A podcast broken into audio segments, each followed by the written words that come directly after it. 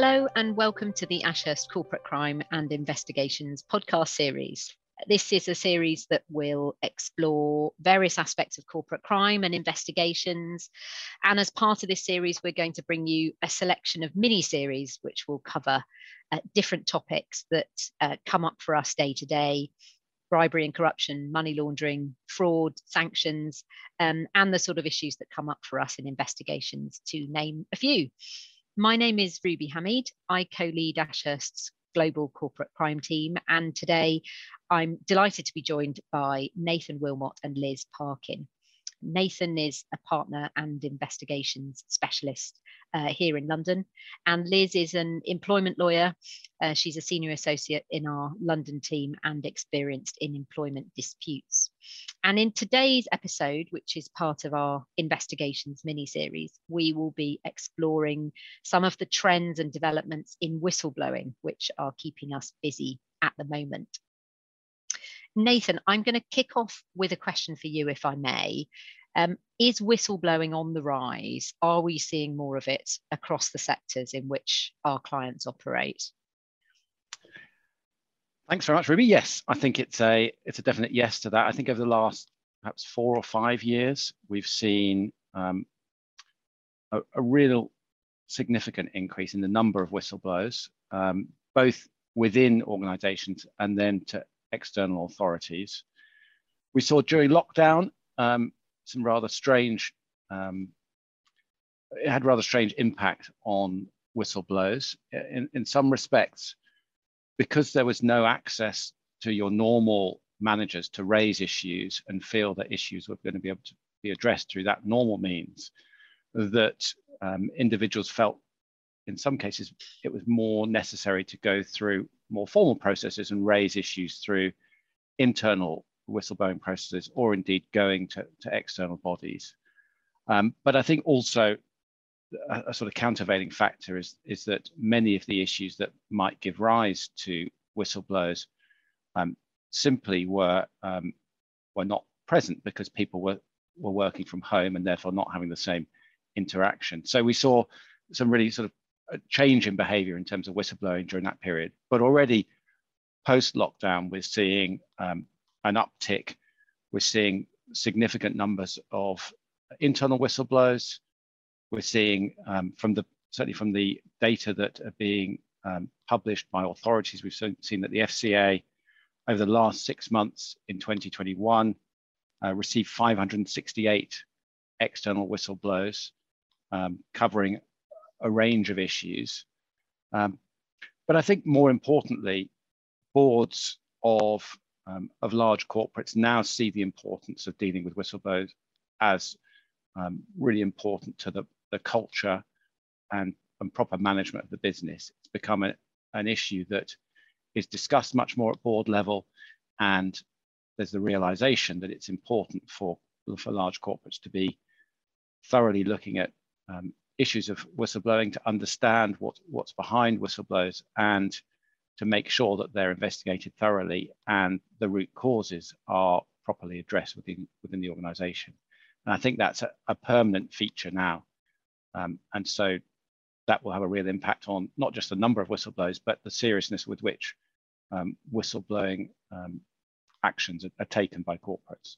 Yeah, I think, Nathan, we've seen um, a, a, rise in our corporate clients uh, of whistleblowing champions on the board um, and, yeah. and I think a familiarity by non-executive directors of the importance of whistleblowing and how to deal with it. Um, so non-executive directors who are experienced at and ready to set up independent investigation subcommittees and uh, look after whistleblowing issues in a in, in a really careful way. And uh, certainly, in my experience, that's a, a relatively recent trend there.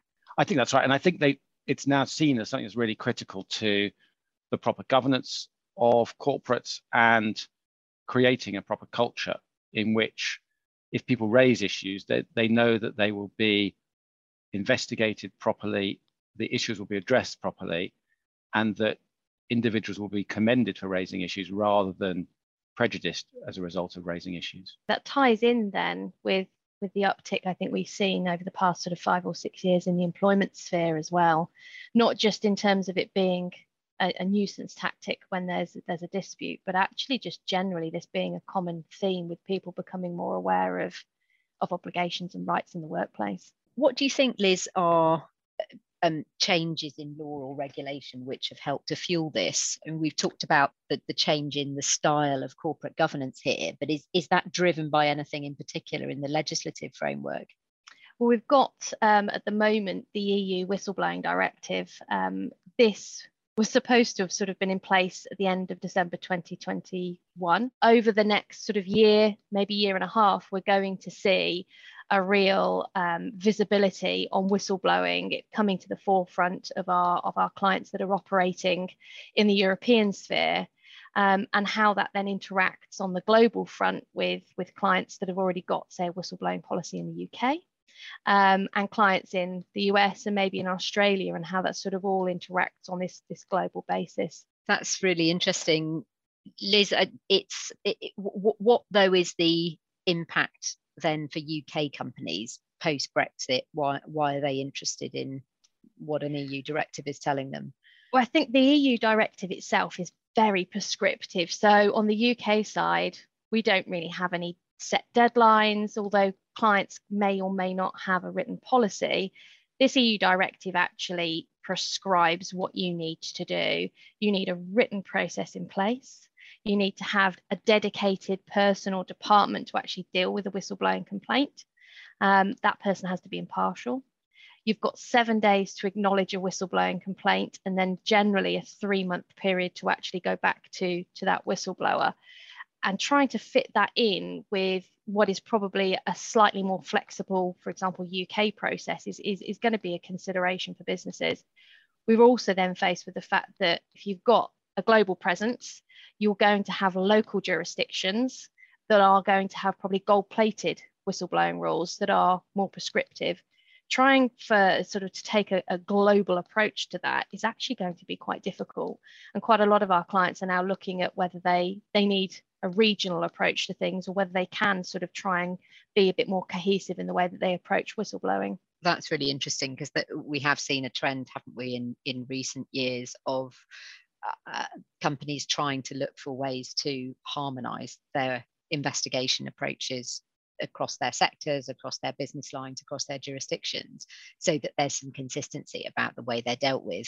But if what we're looking at now across Europe is a range of differing requirements with differing timescales, then it, it may be that it's no longer one size fits all. Yeah, and I think it's going to be quite difficult to sort of take from a practical perspective, that one size fits all approach, it might be that some clients are happy to do that and that they're happy to go with the most prescriptive approach. But um, it's, at least from a UK perspective, you probably don't want to tie yourself to some of those quite tight deadlines. Nathan, we, we spotted that there are some proposed changes to the law in France about whistleblowing, which have been quite interesting to the team here.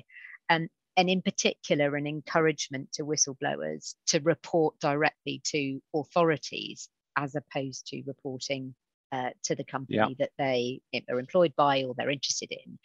Um, it doesn't sound to me as though companies would welcome that. I think companies ought to be encouraging their employees to raise issues in whatever the way their employees feel most comfortable, um, whether that's to line management, whether that's through more formal internal processes or going externally to the uh, relevant authorities.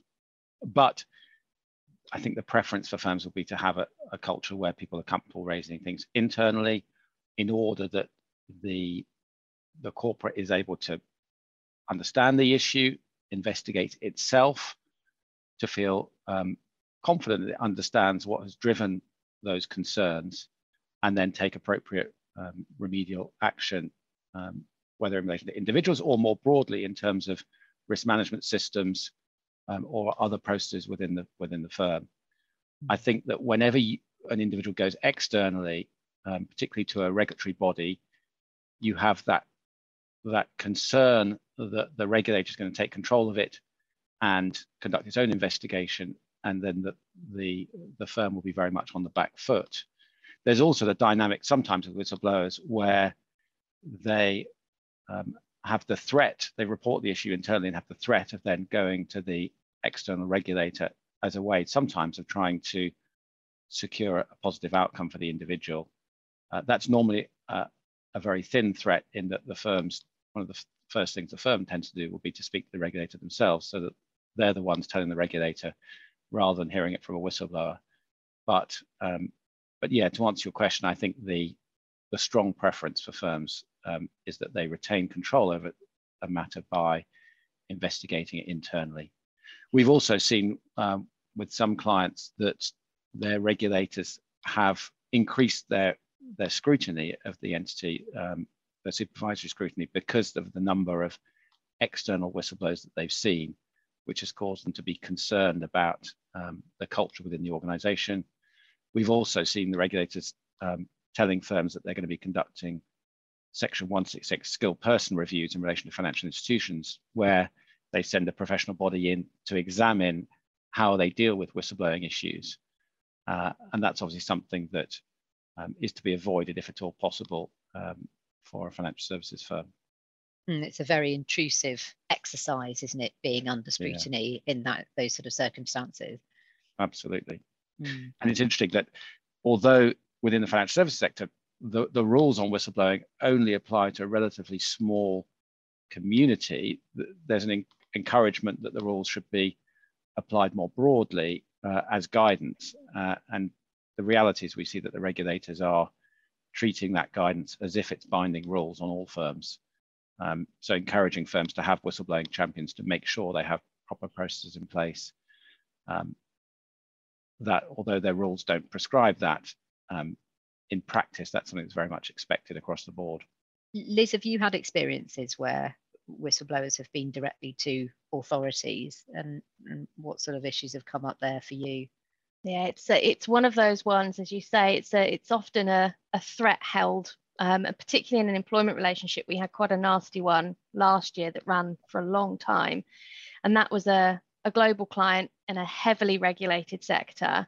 And despite the fact that it was traditionally sort of an employment executive financial dispute on an exit, that person, because of their intrinsic knowledge of the workings of the business, decided to then use the whistleblowing regime in the UK to raise multiple issues that fed into FDA concerns in the USA, uh, modern slavery issues across Europe, and then some really quite nasty tactics used to particularly um, try and target some of the finance and, and, executive team, pulling the FCA and potentially other regulators into it. Um, and I think the difficulty there was is despite the fact that often is the way that you know we were quite comfortable that there was probably no real threat there, it the time and the cost taken to actually go and look at that and look at it properly and thoroughly um, in and of itself, you know, was was a massive cost and nuisance to the client. Um, and yeah, it's it's I think the risk of going to the external regulators, particularly with with cross-border issues as well, becomes a, a massive um, issue when, particularly when you're trying to settle matters from our perspective. Lots of people with differing views all in the discussion at once. Lots of different departments. Um, mm. You end up with privilege issues with documents going in and out of different departments, legal compliance, um, and yeah, and then things like data privacy issues as well, with information having to go, particularly things like the United States. So. Mm. We've talked uh, uh, about the legal structure around whistleblowing, um, and and what we see a lot of are the investigations that are triggered by whistleblowing. Um, I'm interested in your views on why companies investigate whistleblowing. Why, why does it matter to do this properly? Why is it an important part of, of the way that, that companies do business? Um, Nathan, do you want to go first? Yeah, um, I guess there are a number of different layers as to why it why it is so important. Um, obviously, at a base level, if there are concerns that the um, the company is not adhering to the law um, or has other um, ethical issues that that those are issues that are properly investigated, identified, and ac action taken appropriately in order to deal with those issues. More broadly, though, I think as we as we discussed earlier, I think the the cultural aspects, the the compliance culture within an organization, um, encouraging a positive speak up, listen up approach um, is really cemented by having a good whistleblowing regime. Um, that goes to in, encouraging people to raise issues where they see them. It goes to knowing that where people do raise issues, they will be uh, properly looked at and appropriate action taken. And it, um, it furthermore goes to the, the, confidence of an organization in um, wanting to be doing the right thing, want to be seen to be doing the right thing, and encouraging and empowering its employees to um, to be stakeholders in that in wherever they see something that they have concerns about they have the confidence to raise it and to know that that will be dealt with positively um, rather than negatively. So i think it's it's very important um, to those cultural aspects as well as the the more specific concern of wanting to identify wrongdoing mm. and liz from your perspective thinking about the employees and the employer and the relationship between the two presumably it's a key part of of showing uh, responsibility and, and safeguarding the welfare of employees yeah and going from what nathan said that that kind of well-being concept of, of having a, a, a thorough thriving um, workplace you know the well-being of, of the employees is, is paramount and there are two elements to this really both in the fact that yes, there's legal protection for, for whistleblowers across various uh, countries and particularly in the UK. And, and that in itself triggers a requirement to actually think about how you're going to deal with this, dealing with things properly, not allowing them to fester. But fundamentally, actually, if there are issues being raised that are being raised by employees about their workplace, about colleagues, about processes, about you know situations that have happened and concerns, then the employers actually owe a duty of care to their employees to provide a safe workplace to protect their well-being. And that feeds into the duty of, of trust and confidence um, to actually ensure that the, the business is, is properly listening to its employees considering those and, and not sort of turning a blind eye to issues. Because if you do ignore them and things aren't dealt with early on what often happens then is you end up with grievances disciplinaries or people feeling that they, they've not heard that they will formally whistleblow, that they'll go externally to the regulators and in worst case scenario, sometimes to the press. And you don't really want to leave those things to, to sort of get out there and getting ahead of it is really important. When you say getting ahead of it, Liz, do, do you mean a company getting its arms around a whistleblowing issue quickly, yeah. getting to the meat of it and, and getting a resolution for everyone involved as rapidly as possible? yeah, uh, we're talking about sort of that triaging kind of concept of identify a complaint, work out what it is. Is this a compliance issue? Is this a personal issue? And then making sure that that gets you know fed into the right channels internally and it, it's actioned promptly, and that these things don't don't fundamentally drag on. I'm going to wrap up now with a question for you both about what your whistleblowing trend is at the moment? If you had to pick out one trend which you're seeing come up again and again, what would that be?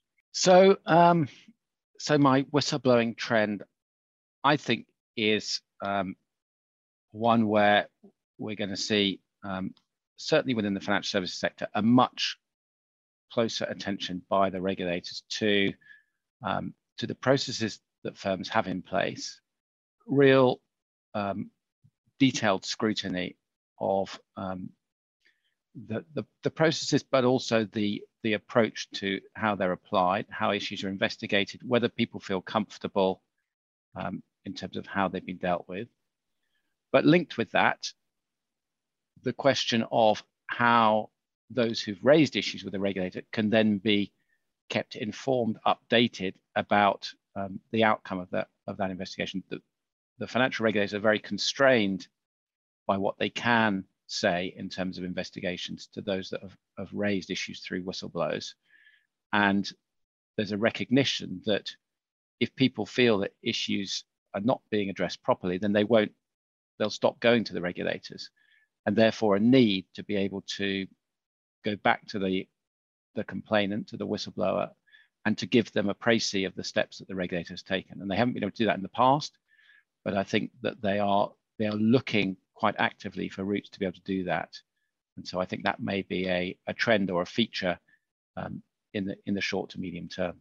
I'm going to chip in with mine, and then um, Liz, you, you can you can wrap up um, the session. Um, what I've been seeing a lot of in the economic downturn that is uh, around for most industries at the moment, cost of living increase, um, financial pressure, is a focus on the way that contracts are modelled in terms of their costs and profit. And we've seen whistleblowing increase in the area around financial modelling and financial forecasting. Um, and I think uh, an eagerness or a willingness on the part of whistleblowers to come forward with issues around accounting uh, and audit. And because, particularly for listed companies, there is so much um, scrutiny of annual accounts and audit exercises. And for anybody who's listed, there's the market disclosure risk. Um, each of those could be impacted by uh, a financial modelling exercise, which is conducted inappropriately or, or which is manipulated improperly. Uh, we've seen quite a few of those so far, and, and my prediction is as the economic downturn continues, I think we'll see more of that. So, albeit I never want to say this word, um, COVID is probably going to be um, one of the elements that we continue to see coming through into this year. Um, we saw an enormous increase in health and safety based whistleblowing issues, as you'd expect, with both home working and providing a safe workplace over the last sort of 18 months to two years. That is going to continue, A, because there are delays in the tribunal processes, but also more from flow um, because of home working, safety, well-being, all those kind of sort of core concepts of, of being a responsible employer and some of these different hybrid um, working arrangements now that businesses have got in place bring with them concerns concerns about management concerns about visibility, communication, and, and health and safety. And I think the second one that we're probably going to continue to see is, is this building on the diversity side. Out of the back of the Me Too movement, the real focus seems to be, um, particularly earlier this year, on boards and senior management and this sort of real push for diversity and really looking inwards as to whether businesses are actually diverse and inclusive.